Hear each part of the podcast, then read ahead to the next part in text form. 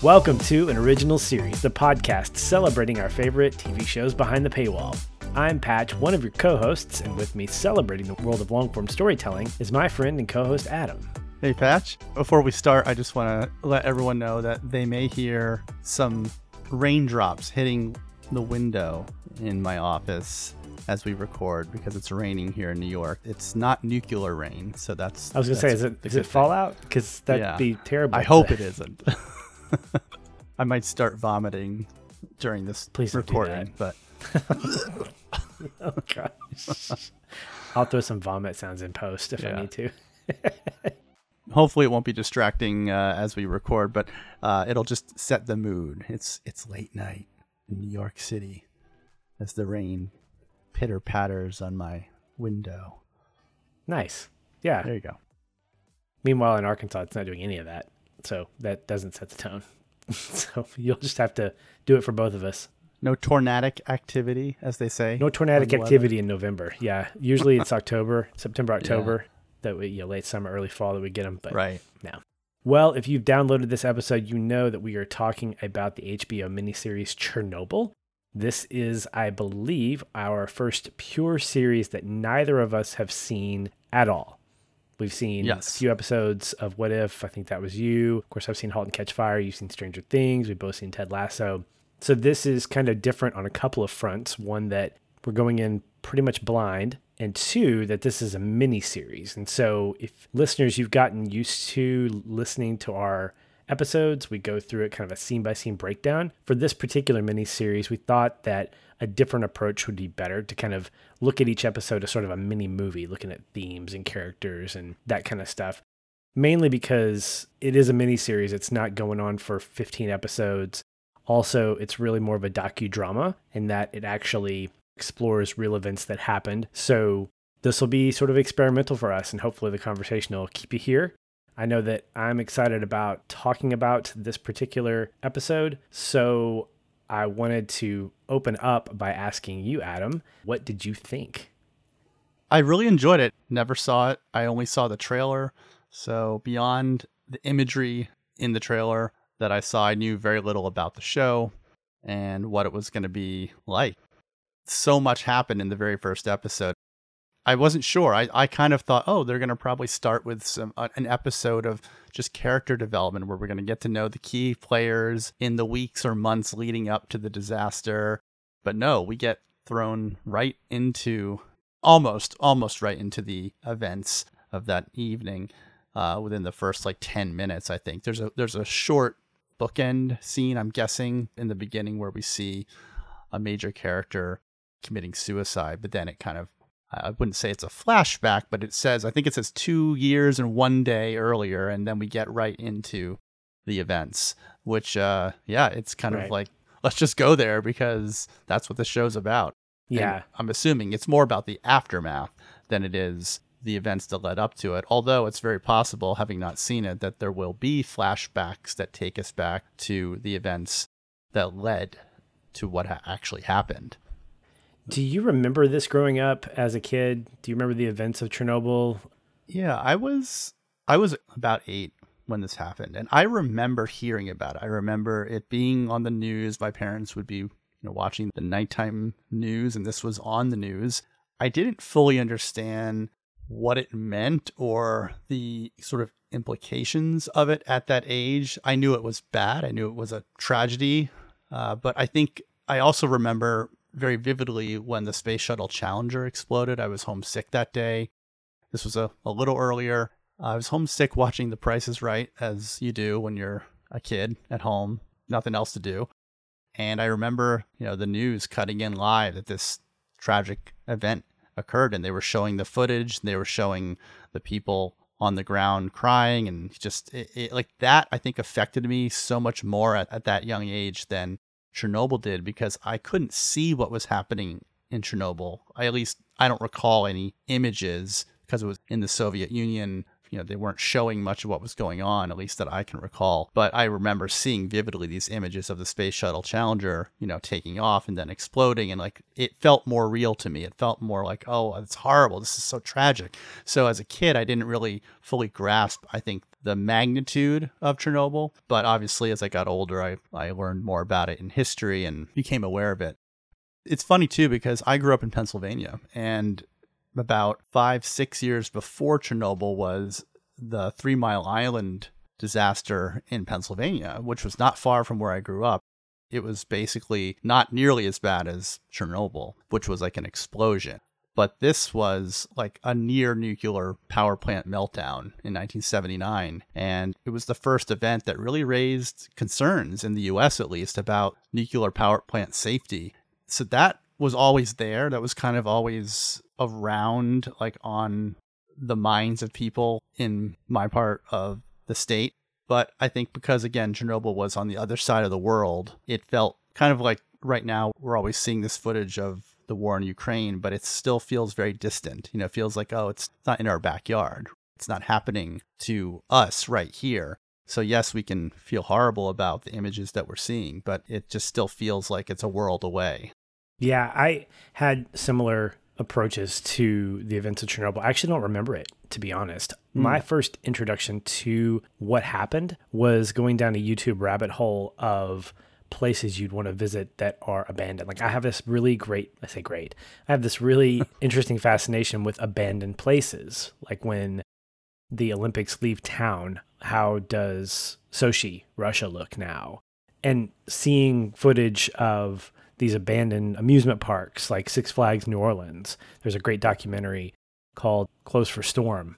It's a documentary about the closing of Six Flags and the impact that it had on the people there in New Orleans after right. uh, Hurricane Katrina, I think it was. But Chernobyl was introduced to me where I really remember it was in the aftermath, like the years and years and years later, about this abandoned city of uh, Pripyat, I think is what it's called. It's the city of Pripyat. Eh, I, I remember. Yeah, your your Pripyat. I guess is as called. good as mine. Yeah, I, am not going to be good with all the names. By the way, I'll probably end up saying yeah. the actors' names because all okay. these character names are they all sound alike to me. I and I well, I there's a lot of bad, obs but... and yeah, obs yeah. and so listeners, we want to do our best to remember the names, and so we've gotten them written yeah. down. So apologies ahead of time if we don't catch them or don't say them right. We'll probably I'll refer to them if I need to by their occupation and we might get better as we go along. You know, yeah. so by the time we get to the fifth episode, it'll be like, yeah, we know him now. Now that it's over. Yeah. But I remember just I remember the fascination of wanting to visit the place mm. and thinking about it in terms of it being like you, like an international story that was never connected to me. I was the same way about the Challenger, where I don't specifically remember where I was when I heard about the Challenger, but I do remember it happening because right. it affected a teacher. And I was in elementary right. school and I was like, wow, that's crazy my first real impactful like wow moment was the Waco, the David mm. Koresh and Waco, the um, O.J. Simpson verdict. I remember where I was when that yep. when that happened, and I remember when 9/11 when the two towers were hit. Yeah. So those are those are more vivid for me, and I think it's because of the age that I was. I mean, you and I are the same age, but I didn't have that kind of connection to Chernobyl like you just like you didn't, because of those same reasons that it was such an international thing. And as we talked about the war in Ukraine, ironically being where where right. Chernobyl yeah. uh, is, there's a sense of nationalism that I think shields us from right. what happens around the world, even in the this day and age where we have such instant news and we can be connected and put our flags in our Twitter bios and things like that. There's a sense of disconnect, and I think that's okay. I think that's okay. I think it's very healthy to not be connected to every little thing. I have no problem being a little bit ethnocentric when it comes, to, or nationalistic, I guess you could say, in caring more about the things that are happening at home than things that are abroad, because we just don't have the capacity to do that. I don't have the physical capacity to care about everything that's happening, even when it comes to national stuff. If there's a school shooting happening up in Massachusetts, I'm not going to care about that nearly as much as one that's happening in Texas or South Arkansas because I'm not connected to it physically. And so the first episode really allowed me to connect with this boots on the ground event and the people that were connected to it, particularly the ones inside the plant, the officials that were trying to contain it, the citizens mm-hmm. of Pripyat, And I think that the first episode had this great way of bringing all that to me as a way to begin to have empathy. And it's really interesting because as we discuss this series, we have to be able to find that really delicate balance between what it is, which is historical fact, and what we're watching, which is a narrative. So I'm going to go ahead and plug a podcast that's not ours. it's, I think it's just called the Chernobyl podcast. It's on NPR. You can search for it on any of your podcatchers, but it's essentially an episode by episode conversation with the writer slash creator of the show. And in each episode, he talks about the episode itself. Peter Sagal's the uh, the host. He does the uh, he hosts I think Wait Wait Don't Tell Me. He's great great voice, great radio voice. But it's a really great conversation about sort of the intricacies of the show, why he chose to do certain things. And so I don't want to go too deep into that. It of course inspire some of the thoughts that I have, but I encourage you to go if you're watching the series or if you want to rewatch it, check out that companion podcast because it goes into a lot more detail about the why and the the choosing of certain things and how they affect the overall narrative. And one of the things he talks about is how you balance fact from fiction and how you take a narrative that is entertaining at its core, that's what movies and television shows do for us, but also show that respect to the people, the actual people that you're characterizing. And so we will find that a lot of the dialogue that he uses comes from actual conversations, actual things. Some of it's a little bit more sensationalized, but at least in this first episode, he doesn't give a hint that he's done way more than what the story is actually telling. So I can take confidence in knowing that what I'm seeing is probably about 80 to 90% historically accurate. So I can enjoy the story as it's playing out. And that was a that was a good kind of security blanket for me. So I'm not going, dude, that character was amazing, or that character right. said that. I can't believe it. Where, yeah, he really did. So there's a, I, I like that. I like that approach. I saw you had messaged me and, and told me about this companion podcast, and I, I looked it up, and then I just sort of decided at the last minute. I almost listened to listened to it. I decided, well, you know what? For this first episode, I want to kind of go in with just my own thoughts, and then maybe sure. I'll listen to that one after we record and kind of do that in advance of the second episode, listen to theirs before the second episode, but you know, kind of always right. be one, always record our episode before I listen to theirs. So I don't, I don't necessarily want to. And if you if you want to share any really cool things, that that's great. But I didn't want to find myself regurgitating the things that they discuss since uh, I obviously have my own thoughts and opinions that uh, I took away from my first time viewing of this and Absolutely. Uh, I yeah, I agree. It's always great when a show can do that, can add content that sort of supports. It's one of the reasons why I still like to collect, at least for my favorite films. I like to collect physical media because I still enjoy if a Blu-ray special edition of a classic film comes out, it has a whole extra disc with behind the scenes footage and interviews and deleted scenes and I love that. I love being able to dig deep into a film I love and just sort of really appreciate the movie on a whole nother level. So this is a, a great way to do that for a new show. Just create a podcast and uh, offer it up for more information for people that want to do it. Yeah. Well, let's talk a little bit about the plot and the characters and the setting a little bit. So, obviously, this p- takes place in Russia, or for, it's formerly Russia, what's currently Ukraine. So, this is when the uh, the height of the um, the Cold War or the, right. the thick of the Cold Soviet War is Union. happening. Yeah, Soviet Union, yes, the USSR.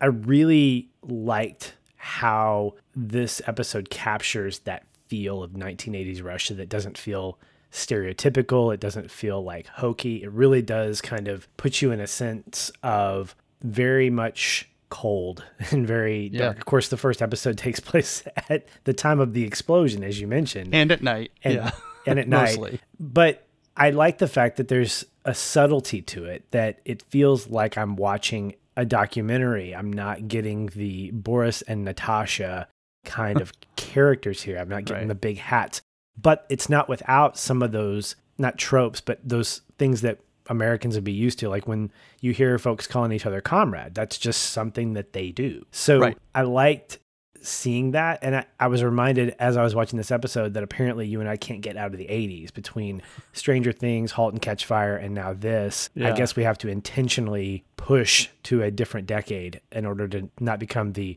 AOS 80s podcast. and not just this podcast, when we do, when I've appeared on more than one occasion on the other podcast that you co-host, Feel and Film, we almost always cover a film set or made in the 80s. So there's something about that decade that we are drawn to somehow. This was not intentional though. I don't think we intended as we planned AOS to just cover shows set in the 80s, but they're all newer shows. They just happen to take place in the 80s. and Right. uh, but one thing to add to what you just said about sort of the way it's shot, the way it looks, it's very authentic. And I think what I appreciated about it is it does it doesn't have the polish of a. This was a, a series that came out in 2019 originally. It doesn't look as beautiful and 4K and high resolution as a lot of shows are right now and or in 2019 it kind of feels like it was filmed in the 80s hmm and made to look like a little less perfect, a little more gritty, a little more like it was made and shot, like you said, almost like documenting the events as opposed to a highly staged production. So that's something I took away as, as well, is that it didn't feel quite as polished and, and pristine uh, Yeah. as most shows do today. Yeah.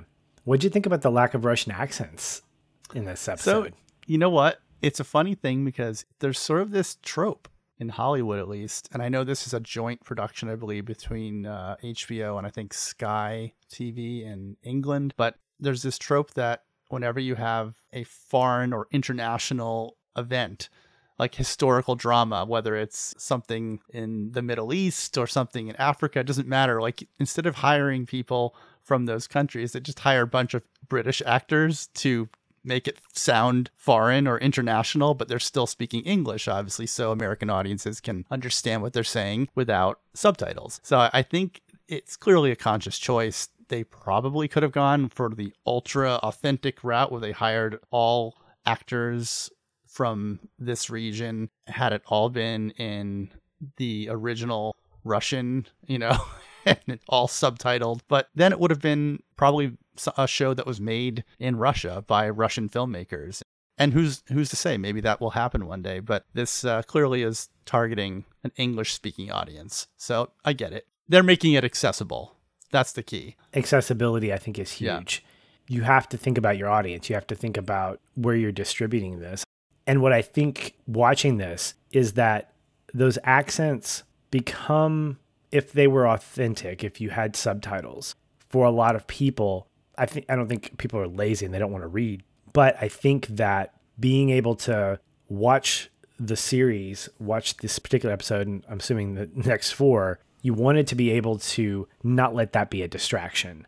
Right. And what I found is that it wasn't. I didn't think, oh my gosh, these guys don't have Russian accents. I'm just hearing them talk because the fact is, the way that the show starts with the explosion and the way that the explosion happens, which I think is great. It's not just like boom. It's simply just a oh, a light and then a and then a rattle. I'm more interested in the event. I'm more interested in how people are handling it, less than are they speaking authentically. And here's the thing you'd have to go full on Russian language. You couldn't do a Russian trying to speak with English words because that wouldn't happen. If you're in the city, if you're in Pripyat, you're going to speak Russian. You're not going to speak English with a Russian accent. And so I think that was a bold choice to just say, let's not do that. Let's just hire actors to act, not to try to mimic an accent in English, because then, and this is a little giveaway, I'm, I'm going to try not to go back to the podcast, uh, the other podcast, and I'm going to do what you do for the future episodes. I'm going to watch and then discuss and then listen. Yeah, so yeah. I'm not, because I, I really do want people to go to that one. It's a lot more informative on the technical side. But one of the things he says is that when they were going through auditions, they were trying to do the accents, and the actors would act the accents. They wouldn't act the part. And so he said, let's just scrap that. Let's hire actors or let's bring in actors that will play the parts of the people and not worry about this. And obviously, it was a huge success and something that you really don't think about right when you get into it. 10 minutes in, I'd forgotten, oh, yeah, we're in Pripyat. We're not in New York. We're not in Boston. We're not in. Right. It's just, I almost think of it like the, what was it? The, was it Valkyrie that Tom Cruise was in? Uh yeah. Yeah, the World War II film. Yeah. Right. So he starts out speaking German or some whatever the language was, and it Yeah, slowly he played, uh, bleeds into English. Yeah. Yeah. And so that filmmaking technique allowed me to go, okay, so I'm basically in the mind Right. of this person. And that's the other thing that that he was saying is that we are hearing the thoughts and words of what they were saying to each other. They're not trying to translate English and Russian when they're trying to speak to each other about what's going on at Chernobyl. They're just talking to each other. So Right. we don't need that distraction either as an audience. And I think that was a really, really great move to sort of take away that potential distraction. And it allowed us to get right into the story as a whole. Yeah, I agree. And I think, as you are alluding to, they're focusing on the human drama and not on these kind of nitpicky details. That at the end of the day, what people are going to walk away from this show with, or one would hope, is A, a history lesson, but also an emotional experience that they're going to take away that emotion. And emotion it doesn't have a language or an accent. You should feel something after watching it regardless of how the actors sound or, or what language they're speaking. And so i think even in this first episode they've hit it out of the park and it was a great choice. But i am reminded of that tom cruise film but i'm also thinking of the hunt for red october where sean mm-hmm. connery speaks russian Yep. on the submarine for like the first five minutes and then the camera kind of zooms in on him and when it pulls out again he's speaking well english but Same in a scottish accent you know Yeah. Same so kind of thing. but right. it's like it's okay because now we know that yes he is russian but we're focusing on his performance and his emotional delivery of the words that have been written and not on just oh is he doing a good russian accent or is he doing a good job at saying the words in russian correctly for somebody that speaks it fluently it shouldn't matter if it's a good film and that I think that film is you will care about the events that are are taking place and the humanity of those characters Well, not just the humanity of the characters, but also the setting itself, because there are certain places like the plant, like the bridge, like the city itself that needed to reflect an authenticity of what it was like in that time period in 1986. And I thought that it looked really, really authentic, as you mentioned. So the whole setup, I believe that we're hanging out in Pripyat for five episodes. I don't know what the duration's going to be in terms of the time frame. It may be just one day, maybe two weeks, Right. maybe three years. But I know that this episode sets up a real authentic flavor of this is Pripyat. This isn't a fake place. Even though it wasn't actually filmed there, obviously you couldn't because it doesn't look like that now right but also because it's difficult to get there. Chernobyl is still radioactive. I believe as of 2022, there are guided tours in certain parts, but there's still quite a bit that you can't go towards. But everything's Yeah. just basically frozen in time. Yeah. And so to be able to film out there, even if you could get there, wouldn't make sense. it's still a, um, a destroyed place so it, so much time would have to be spent you know making it ready to film that i just don't i wouldn't want to be on that construction crew No, I wouldn't spending either. eight weeks building sets on location no that's probably not the best choice but Yeah. So the characters that we get introduced to, there's a handful. There's a lot that's going on. I wrote down probably about half a dozen that stood out to me because they all seem to have some kind of role to play in this first episode. Legasov is the first one we get introduced to. And this is where we do that sort of Quentin Tarantino where we see the quote end and then we go back right he commits suicide historically two years to the day of the events of Chernobyl. He, I believe, was on asked to be on the committee to sort of decontaminate or kind of regulate the whole kind of bring control to everything that was going on. And we don't get much. We get a little bit of him at the beginning with the suicide Right. roll back. He's and we get a phone call with him at the very end that's about it And so he kind of bookends the episode. We're introduced to Dyatlov, who is the, I guess, the head engineer at the plant. And he's the one that leaves to go report to um, to the director and to, I guess, the safety guy about what's happened. Then we get uh, Vasily. He's the fireman. I think he's the husband of the wife who has to go to the plant because there was a reported roof fire. By the way, the dialogue, speaking of Russian accents, the stuff in Russian, that recording was the actual recording oh, that was played. So there there's a level of authenticity there. It's actual. It's like the actual- 911 tapes, you know, that you Yes. hear on the news sometimes. Uh, yeah, very and cool. then you have um, Fomin, who is the I would call him like the safety director. He's the one that put the safety protocols in place, but he's not the one that works at the plant. And then finally, there's Bryukhanov, who is the director, and he's the one that I refer to whose plant is on fire. That's how he says my plant is on fire. He's writing stuff down. Kind of reminds me a little bit of like a Russian Mark Ruffalo. and a little bit, yeah. so we have a handful of these characters. Obviously, we're going to get introduced to more, but this is kind of the core, no pun intended, uh, group of characters that we spend time with throughout the episode. And they all have something to bring to the table. I was particularly kind of attached to Dyatlov, who has this real sense of duplicitous control and denial about what's going Yeah. on from the from the jump. He seems to be in control. He's telling his crew, do this, do that, do this, do that. And then when he starts getting reports back, he's saying, no, you're wrong. That's not, the core did not explode. That's impossible.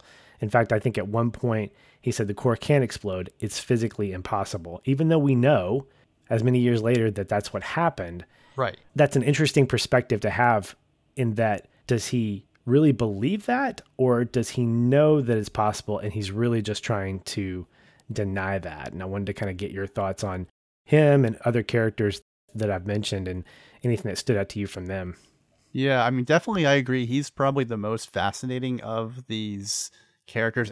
And I'll say that it sort of seems like most of these characters that we're meeting might not be around in episode two because they're not going to make it.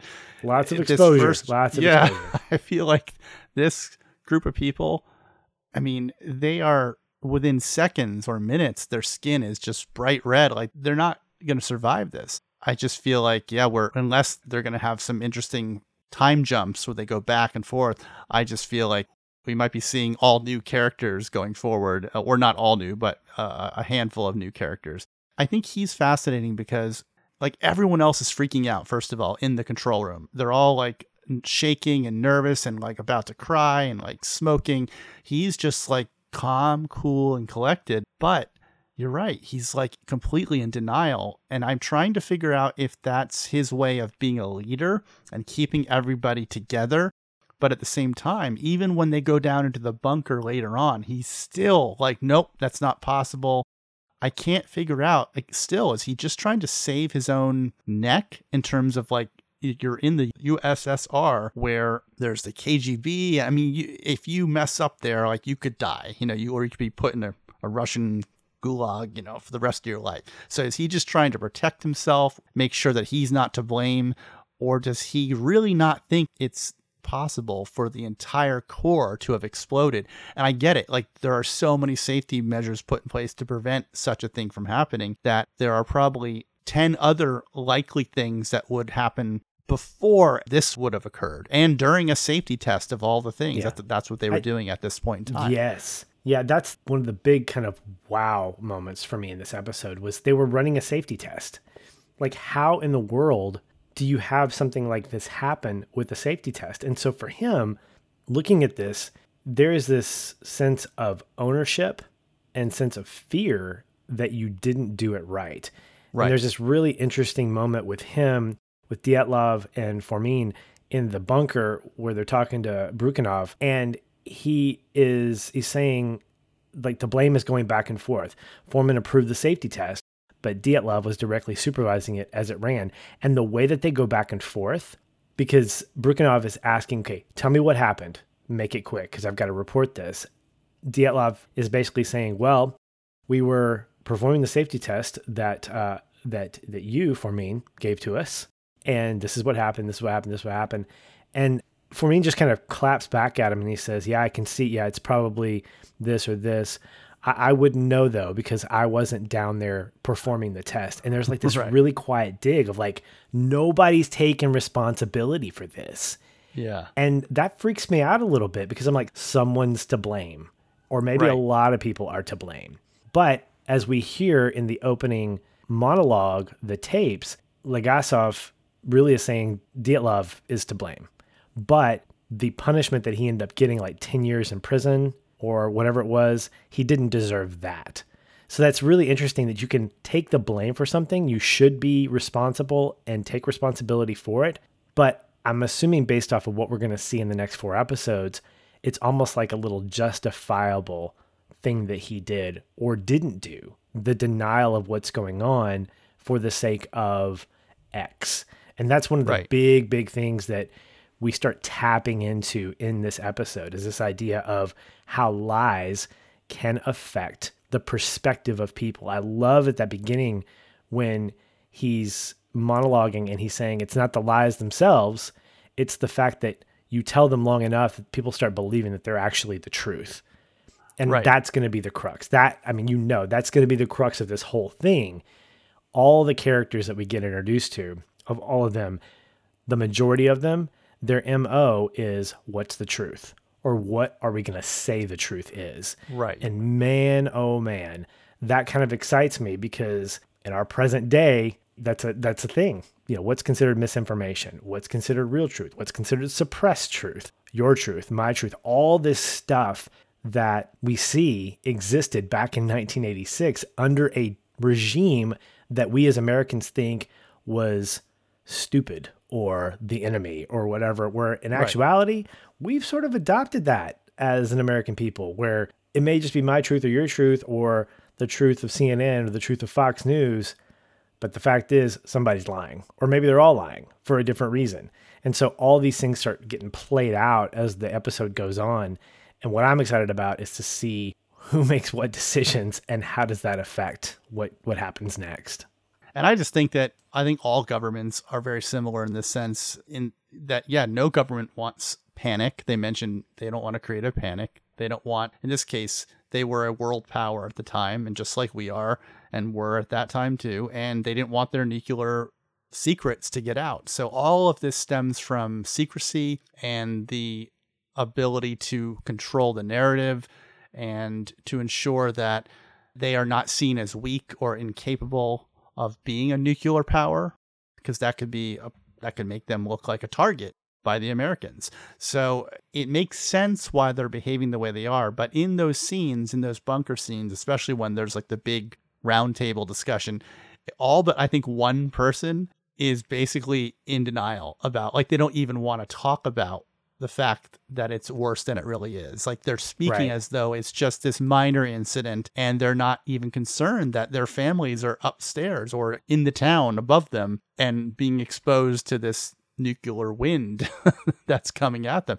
They just are all kind of toeing the party line to make mm-hmm. sure that they're they're in sync and on the same page. But it's not just those in power. It feels like everyone from the firefighters or the fire brigade, as they call them, to the workers, except for those that were deep in the facility who are were, were first exposed.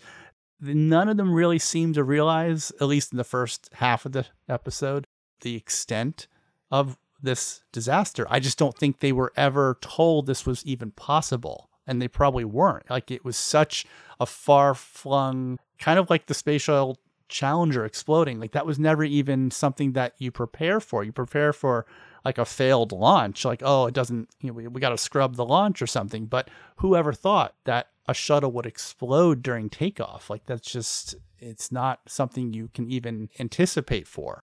And those poor firefighters, there's a great shot early on where they pull up and they kind of unfurl their hoses and drag them up, and the camera kind of pans up as one of the fighters looks up and you just see this sort of absolutely daunting task in front of them. Like how are you going to use these little hoses and trucks to put out this fire? This is this is ridiculous. This is so much bigger than anything they've ever had to deal with before. It kind of made me think a little bit like the, kind of a parallel with 9-11 about all the firefighters that had to run into the burning world trade center buildings thinking this is my job. I got to do it. But like how do you even begin to figure out how you're going to get those people down from those towers and with elevators down and it just seems like this incredible feat that is unlikely to be successful. And I mean, you would think they would have to know they might be walking into their own deaths, you know, as soon as they pulled up in the fire trucks. Yeah, I agree with that. And I think that what you're hitting on is something that I picked up as well, which is this idea of whether it's intentional or not,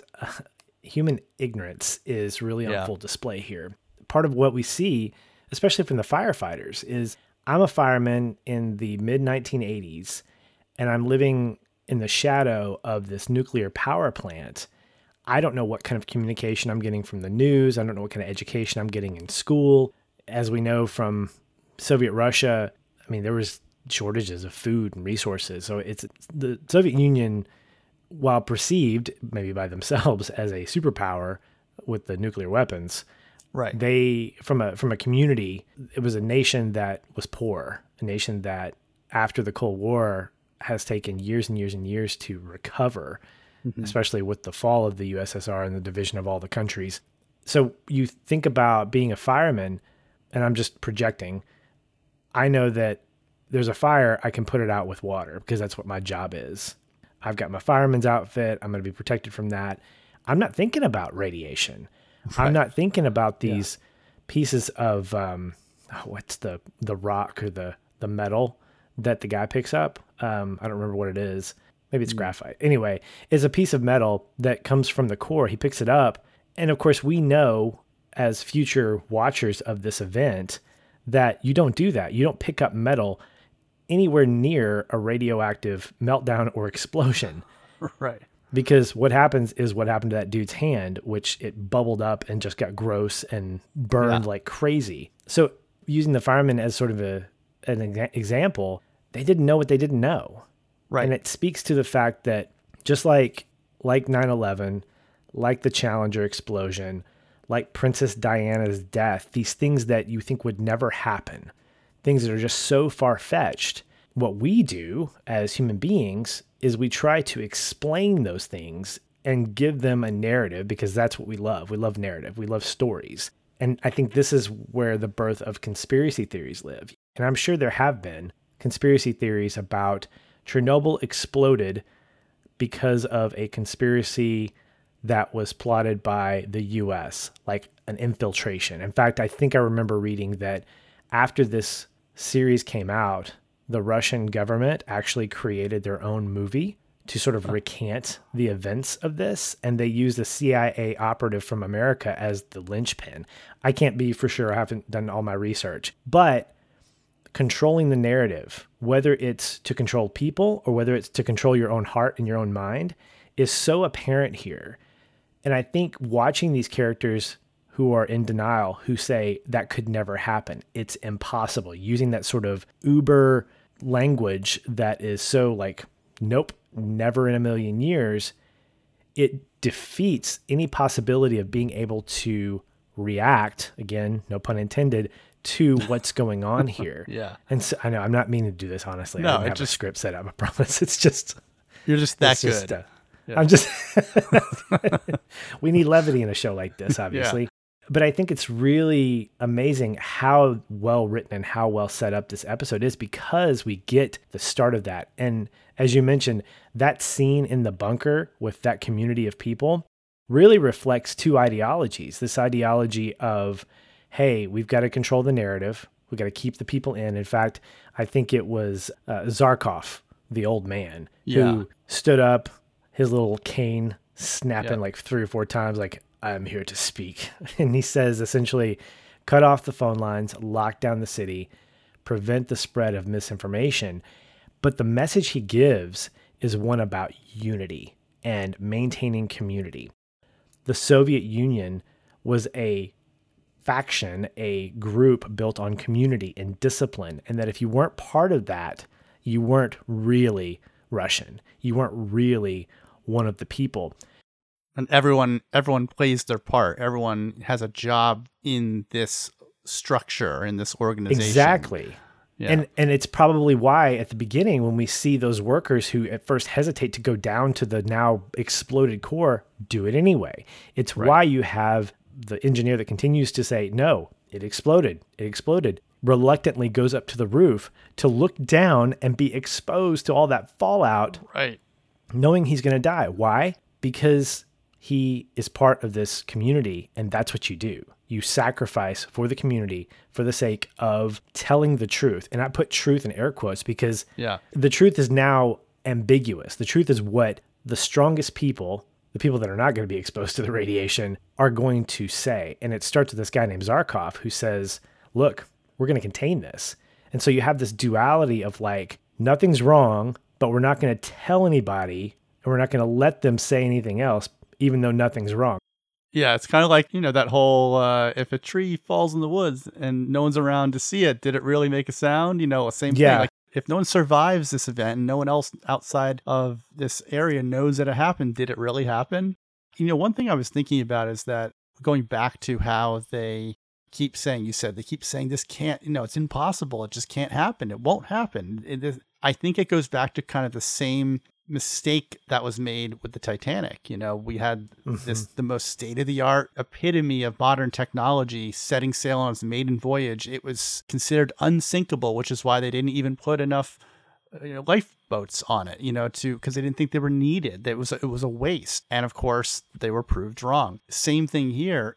They don't even have radiation suits. They don't carry around dosimeters that can. they're- have these little portable units. They can't go above like three point six. Uh, was it Roentgens? Rot. How you? How, I'm not sure how you pronounce that. Roentgens Yeah. and I think the top is like a thousand, you know, so like the, the the amount that they're able to even read on these little portable dosimeters is so insignificant that they were never anticipating there being a need to detect anything more than 3.6 out of more than a thousand. It shows how they're sort of their hubris. They just didn't think there was any chance that with the might of the Soviet superpowers and their top scientists that this could ever be anything but just a minor accident that might occur. Yeah, and some of it sounded so far fetched, even though it's true. The fact that there was one of those meters that could read up to 200, and it did. Yeah. But it's locked in a safe. Why do you have it in a safe? That never got explained. And I thought, why in the world do you have that locked away?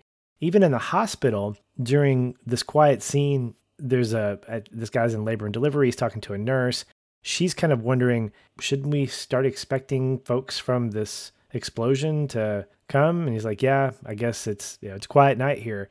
And she has the insight to ask if they have iodine pills because iodine pills have been known to reduce or prevent, you know, radiation sickness. And he says, iodine pills, why would we need iodine pills? And I think that statement, Adam, Mhm. is in a nutshell the attitude, intentional or not, of the people that lived in Pripyat. That Yeah. this nuclear power plant was simply another industrial monstrosity that the people there just didn't know enough about. and and the people that built it were so confident in this mega structure that they created and built in so many safety protocols so they thought that something of this magnitude could never occur. It just couldn't. It's not even like they wouldn't have built it the way they built it if that was possible. And obviously they were proved wrong. But yeah it's it is maddening to see them all basically just continue when like visibly you can just go look with your eyes and see no no this isn't just the roof on fire which is what they keep saying. Oh the roof's on fire. The roof's on fire. It's so much bigger than that. A roof on fire? I mean as you mentioned there's that great shot in the opening which i love by the way where you're in the apartment and the wife is kind of in the middle of the night getting a i don't know a midnight snack or something. And then you just see in the window behind her this like bright flash. It just lights up the whole room and then there's silence. And then like a few seconds later you hear the shockwave, like the boom hit them and kind of rumble the apartment that they're in. Instead of like showing it from sort of an omniscient perspective where you're seeing it like you're getting this beautiful visual effects shot where you're like right next to it and you see it blow up or something. No, we're getting it from a vantage point, kind of like 9 11, with somebody often, you know, in a high rise building uptown looking down and seeing a plane, you know, smash into a building off in the distance saying, What? What just happened? You know, it's like that point of view, that personal point of view that we're seeing it from that perspective. And I like that. Well, it echoes what you said earlier and what I attached to, which is this idea of from an apartment complex that's what, five kilometers away or something like that. Right. It's no big deal if it's just a light, boom. That shock Right. wave, I think, was the connecting piece for us to the actual accident through the lens of this woman and um, and her husband Vasily to be able to say, oh, okay, now we're actually connected to it. And so just like we're connected to the event through this mini series, that's how they're connected to it. if in 10 minutes there's a shockwave that comes and hits my house, I'm going to be connected to whatever just happened. A few weeks Right. ago, we had, uh, it was actually on Halloween night, we had an incident two streets away where there was an event that was taking place with a guy who refused to come out. And there apparently were guns. We were told to evacuate two streets away. Here was the thought of social media people, including ourselves. We were inconvenienced. We were annoyed that the police were not telling us when we could come home. We Right. didn't want to have to stay at my parents' house all night because we had to go to work and school the next day. That kind of individualism, hey, it's not affecting me directly, so why should I care? But when they first announced it, I was like, is there a gas leak? Is something going to explode? And I'm like, this is Chernobyl before I've even seen Chernobyl. Like, it's going to, what's Yeah, happening here? Yeah. But that attitude lives in this first episode fully, where if you're not being directly affected by it, you're probably going to look at it not only as something that doesn't affect you, but as something that you can actually be entertained by. And that scene on the bridge, probably the most vivid scene in the entire episode, mm-hmm. is beautifully tragic, where you have this group of people looking at this, what they call beautiful event happening. They're drinking and eating snacks, you know, almost like you're there's a at baby a in movie. a carriage. Oh my gosh, yeah. the kids are laughing and dancing and yeah, it's Mhm. horrible. And you see the and you see the fallout and you see the kids playing in it. And I'm like, all of you people are dead. Do you Yeah. not know that? No, and they don't. That's that's the point. Yeah, they're playing in it like they're in a snowstorm or something, and and yet they have no idea that you know it's just a matter of time. Again, I think this comes down to the fact that nobody was educated. Even like you said, that doctor delivering babies in the hospital, they weren't prepared for this. Like, oh yeah, this is the closest hospital to a nuclear power plant, and you know if something happens, here's a room with some supplies that you're going to need you know to help these people if they come in with radiation burns or whatever it's like there was no preparation there was no education no information no preventative tools or equipment or hazmat suits whatever nothing that we've at least seen yet to Right. enable them to successfully combat this disaster. I mean, clearly, if they knew what they were doing, all those firemen would be coming in with radiation suits with their hoses. I mean, to pr- protect themselves, but they just went in, you know, guns blazing, just like, come on, guys, let's get in there. It's so tragic to see because of what we know. Because we, I mean, clearly Right. at the at that moment, these people don't know what's going on, so you can't really blame especially the townspeople, because they just don't, they weren't told anything could ever happen. They just think Yeah. it's a power plant, you know. Oh, there's a fire. Oh, yeah, they can put out a fire with water, like you said earlier. Like, no big deal. It's happened before, I'm sure. You know, small little incidents, and that's all you do. You take care of it. yeah, it's not willful ignorance. No, It's unfortunate ignorance. And the last scene absolutely sort of solidifies that where it's the Yeah. next day and kids are going to school. And that last shot of the bird falling just Yeah. giving sort of foreshadowing like this is this is going to be the town. Knowing what we know, I think it's going to be interesting to sort of how empathetic are we going to feel this idea of all those workers that got exposed to the radiation are they pretty much dead? What I was reading about is I know that there's been some conflicting information about how many people actually died because radiation poisoning can happen Right. over the course It's of not- several years. right and or or it could be something someone deals with for decades you know in terms Right. of like their you know their lifespan may have been shortened but who knows what ultimately killed them it could have been Yeah. a secondary condition Yeah. The creator, he made a comment. He said, most of them probably don't have a thyroid. That's what we know for sure. Is that most of them don't have a thyroid. But I think I read about 30 people actually were listed as dying directly as a result, either being completely Okay. exposed directly to it. It's frustrating for my heart because I'm like, oh, only 30 people. No, not only 30 people. But for me, I'm looking at that number and I'm thinking, I'm counting like the number of people on the bridge and the people in the plant. And I'm like, are those the 30 people? What's going to happen? That's kind of the interesting thing about this miniseries is I don't know how long this event is going to be carried out. If we're Right. going to go 15 years into the future, if we're going to go 15 days into the future. Obviously, the farthest we've gone is two years later when Legasov commits suicide. Right. But I do wonder how many people and how is this going to affect folks afterwards. So there's a lot of questions that I have, Me but too. I'm looking forward to just sort of being immersed in this because I think what it's doing effectively is it's giving the sense of what really happened as opposed to a sensationalized depiction of the events. Like, right. And I think it starts with that subtle introduction of the explosion, not the setup, not the alarms going off and like something in the in the core just goes white. You know, it's it's very yeah. much a third person point of view of I don't know what's happening. And I'm I'm sort of glad. Yeah, we're one of those people in the town in yes. a way. We're we're yeah. where we know almost as much as they do. You know, yes, we see a few different points of view, different characters and what they're experiencing, but ultimately, especially in the beginning, we don't know much more than anyone else. Everyone's walking out of their apartments saying, "What was that?" Oh, you know, and they're you know they're past they're gossiping, right? Sharing, "Oh, I think I so and so heard there was a, a roof fire or this and that." And two of those people I wanted to bring out attention to the two guys. I don't know their names. The two workers that were in the control room that went down into like the basement to turn on the water valves, and um, who I assume don't make it. I'm sure they they were looking and they were in pretty bad shape towards the end of the episode. But there's a funny, there's a not funny, it's interesting moment that made me wonder something. Uh, one of them says to the other, "I'm so sorry," and he the other says, "There's nothing to be sorry for." We did nothing wrong. And the other guy says, but we did. And I was like, what does that mean? Does he mm-hmm. know something about the test that, you know, the safety test that they were doing? Did they do something? Did they cut a corner? Did they make a mistake that he's aware of?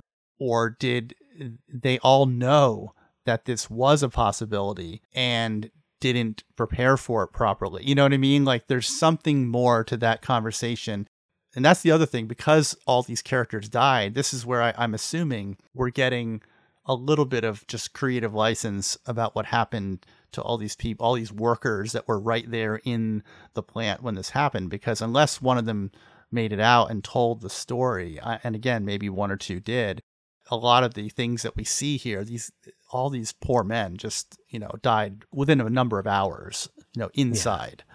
They weren't yeah you know, taken out and taken to a hospital. Yeah. Well, well, I guess we'll find out yeah. within the confines of these five episodes. Yeah. What happens and what happened. yeah. Yeah. Well, I don't have anything else. Do you have anything you want to tack on before we finish up? Uh, the only thing I want to just say, yeah, it ends with that really, really great. I, I mean, it doesn't uh, officially end with this. Right before that bird falling down, we get that great phone conversation where Jared Harris, who um, we see in the beginning, the one that commits suicide gets a phone call, and I think it's Stellan Skarsgård's character on the phone. I could I recognize his, I think it's Swedish accent that he has, uh, and they have a, a really great conversation where you, you can tell there's going to be a lot going on between these these two characters going forward. By the way, I think Jared Harris is a fantastic, underrated actor. He was in Mad Men he was in a show. Oh, here's another connection to *Halt and Catch Fire*. He was in the Apple TV Plus show Foundation, which also stars ah, Lee Pace. Lee so Pace, they're yeah. both in that show together. And so yeah, so we're following Lee Pace and Jared Harris. But yeah, I, I just thought that that phone call conversation was to me kind of the real ending of the story, whereas the little bird falling was kind of like the stinger at the end, where it's like, oh, yeah. here's here's what's going to happen next, you know, the town. And I wasn't sure if that was the same town or if that was like another town farther out. It wasn't clear to me if like how far is this radiation going to spread? Like what's the what's the sort of what you know if you're downwind uh, yeah, yeah, of of that of that fallout. I, would think it's focused on Pripyat specifically because that's the town that was evacuated that the most closely. Yeah, in. it was right. Kind of built up to support kind of like you were saying about you know the Six Flags and how it, if it closes, it it can destroy the community if everybody if people work at that. If that's their that one of the big employers of that community, this is probably the main employer for this small town. They're, they're the most affected. Well, that's going to do it for us on this edition of AOS. Adam, what is coming up next? Episode two of five is entitled Please Remain Calm, which is a very it makes sense after what we've just learned about yeah. the direction that the the powers that be want to take this disaster. They want everyone to remain calm. And I and we didn't bring it up, but they talked about bringing in like two to three thousand police officer, like secret police, to kind of control the people. So those poor guys too are gonna die. I just feel like they're bringing in more people essentially to get exposed, unfortunately. But Yeah. last thing I'll say is I was looking this up. Every episode is directed by Johan Renck and written by Craig Mazin, which, uh, which I think is interesting because, as we've discussed in some of the other shows, they have different writers, they have different directors, they all kind of add their own, you know, creative flair potentially. This is essentially five episodes all made by the same people, you know. So it's more like a really long movie, like a 5-hour mm-hmm. movie than it is Yeah. I would say a television series in that sense because it's got sort of a single team even though shows do have showrunners, they they do still outsource, as we've discussed, work to other writers and directors. Where this is clearly a, sort of a single vision that's being carried through all the way. Yeah. All right. Well, that's uh, that's gonna do it for us. Thank you guys for tuning in as always. I'm Patch. He's Adam, and we are out of here.